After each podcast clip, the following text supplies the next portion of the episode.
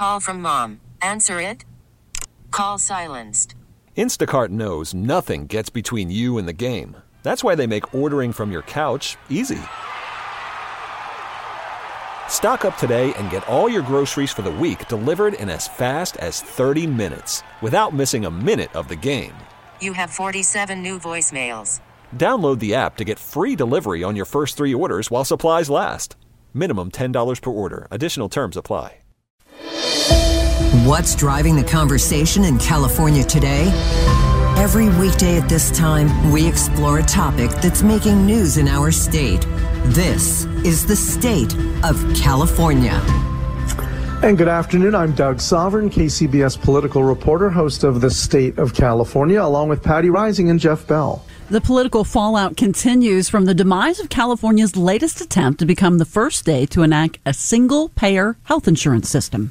Yeah, lots of finger pointing and recriminations today as progressives howl in protest and moderates fret about the cost, and those are just the Democrats. Yeah, we're talking, of course, about San Jose Assemblyman Ash Kalra's failure yesterday to get a floor vote on his bill, AB 1400. Uh, that would have created something called CalCare, the nation's first single-payer healthcare system, in this case run by the state of California, not the federal government. It was always a long shot that California would actually adopt this, but progressive Democrats at least wanted it to pass the Assembly, where Democrats enjoy a supermajority. They have 55 of the 75 seats that are filled right now. But Kalra says the votes were just were not there. Too many moderate Democrats would have voted no. He says it would have lost by double digits. So he pulled the bill at the last minute, killing it for this year because yesterday was the deadline for the legislation to advance in this session. Progressives say he should have brought the issue to the floor anyway to force lawmakers to make their positions known on the record. Kalra says he didn't want to alienate moderates who may support a new version later. And conservatives say the whole thing is a $300 billion a year boondoggle. Governor Newsom, who ran on single payer but has backed away from it as governor, is staying out of this fight, Patti and Jeff. So let's say it did pass the assembly yesterday, Doug, and there was that vote, of course. Um, what would the path look like from there? How realistic is it that this thing would have actually become law? Well, had it passed the assembly, which, you know, it could have done if uh, all the Democrats who say they support single payer had voted for it, it would have gone to the state Senate. It would have passed, um, and then it would go to the governor. But of course, the issue is that to pay for it, there was a companion bill raising taxes, and not just on the very rich, on a lot of moderate income Californians. Um, and that would have required a two-thirds majority in both the Senate and the, the, Assembly, as well as the governor's signature. So that's you know no sure thing. They would get two-thirds of each house to vote to raise taxes, and then it would have to be approved by the voters. It would have been a constitutional amendment that would have gone on the ballot. Um, you know, probably too late for 2022, so probably not till 2024. Uh, and then if that had passed, and who knows if the voters would have been in a mood to raise taxes, um, then it would have become law. So it was a long road and an unlikely one. I mean, the odds were against it getting that tax increase passed in both houses, and certainly longer that the voters would have approved it, and it probably would have taken several years to set up. I want to ask you about Ash Kalra. Uh, he is getting a lot of flack online. Assembly Speaker Anthony Rendon and the California Nurses Association and big backers of the single payer health. I mean, they're going after him. I'm, what's up with that? Yeah, he's kind of been thrown under the bus by a lot of people, which is somewhat surprising because, you know, longtime San Jose uh, official. He was um, a local official and then ran for the assembly. Um, he worked with Speaker Anthony Rendon uh, on this for months. He worked with the Nurses Association, who have been the really big institutional backer. I mean, they've become almost like a single issue interest group, uh, you know, backing Bernie Sanders because he was enthusiastically on board single payer and really throwing a lot of weight behind this. He worked with them to draft this bill and come up with what it should be. Uh, and they're just livid that he didn't bring it to a vote. And in, in, the case of Speaker Rendon, I mean, the Speaker runs the show. I mean, if he wants a bill to come to a vote, it usually comes to a vote.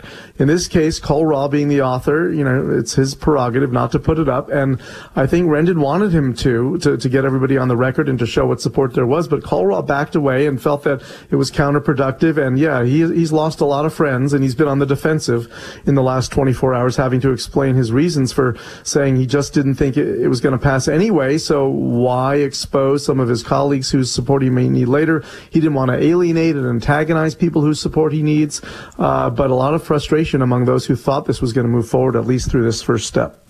Doug, in the bigger picture of all this, some pundits are suggesting that uh, all this is another sign that the California Democratic Party is pivoting away from its progressive side, moving more to the center. Would you agree? Well, you know, this sort of uh, mirrors the the split in the party that we see nationally. I mean, the Democratic Party is a big, sprawling group of people where you have a very strong progressive wing, and then you have the more pragmatic moderate wing, uh, and that schism we see nationally in Congress. Uh, which is pretty well documented. We're seeing in California too. I mean, yes, California is a very liberal state. Democrats rule it. They they control every statewide office. They've got two thirds majorities in the Assembly and the Senate. They have 80% of the congressional seats, but they don't vote as one on uh, even on you know things that a lot of liberals support. This one was maybe a little too far left for some of them who felt they would not want to raise taxes, so they didn't want to be on the record voting for something, even though this was a separate vote. They could always vote for this and then later vote no on the tax mechanism. Um, so that split has really been laid bare. That yeah, it is a big tent. Uh, to borrow a phrase from the Republican Party, uh, and they're not always on the same page. Uh, I don't know that it's moving more to the middle in the California Democratic Party. I mean, Newsom certainly is more in the middle. Um, the, the big statewide office holders are more in the middle, but this is a pretty liberal legislature. They, they've enacted a lot of um, left wing agenda items. Uh, this one was just, you know, a bridge too far. I want to ask you about Governor Newsom's role in all this. You mentioned in the intro that he campaigned on this, hasn't said much. What would you anticipate his role to be going forward? Yeah, you know, he ran, I mean, it's well documented. I tweeted it again today uh, when he was running for governor saying, you know, he's tired of people saying they support single payer, but, but it's too expensive or it can't be done. Or, I mean, I could look at the tweet and quote it exactly. But as governor, he's really done nothing um, to make it happen. Um, and he has stayed silent on this unless he's put out a, a, tweet in the last hour or two. There's been no statement from him on this. Uh, he hasn't had an event since the vote, so no one's asked him about it. He'll certainly be asked about it at the next uh, event that he does do. Uh, but he has said nothing about this. He's stayed out of it. Now he does have a commission that he he appointed with the legislature. It's called Healthy California for All, and they've been having their meetings and their proceedings, and they are charged with with exploring not just single payer, but any kind of what they call unified mechanism plan to provide universal health care. That would include single payer, but it could include other things. And they've been you know working on this for a few months, and at some point they'll put out a report with some recommendations. So I suppose he can fall back on that and say, well, I've got my commission, and I'm waiting to hear from them. But I will say that along the way during this process, Ash Kalra um, asked that commission. He wrote a letter to Mark Ghaly, the state's health secretary, who leads the commission, saying, "Could you please um, explore and identify ways to pay for my bill?" And got a letter back saying, "No, that's not our job. We're not going to take a position. We're not supposed to be endorsing any particular legislation. We're exploring all options. That goes beyond what we're charged to do." So um, you know, there could have been more cooperation from the Newsom administration with this, and for whatever reason, uh, the governor's backed away and, and is letting it proceed as it is, which means we may never see this, or if we do, it could be years away. And I think the governor would rather see the federal government do it so that California doesn't have to.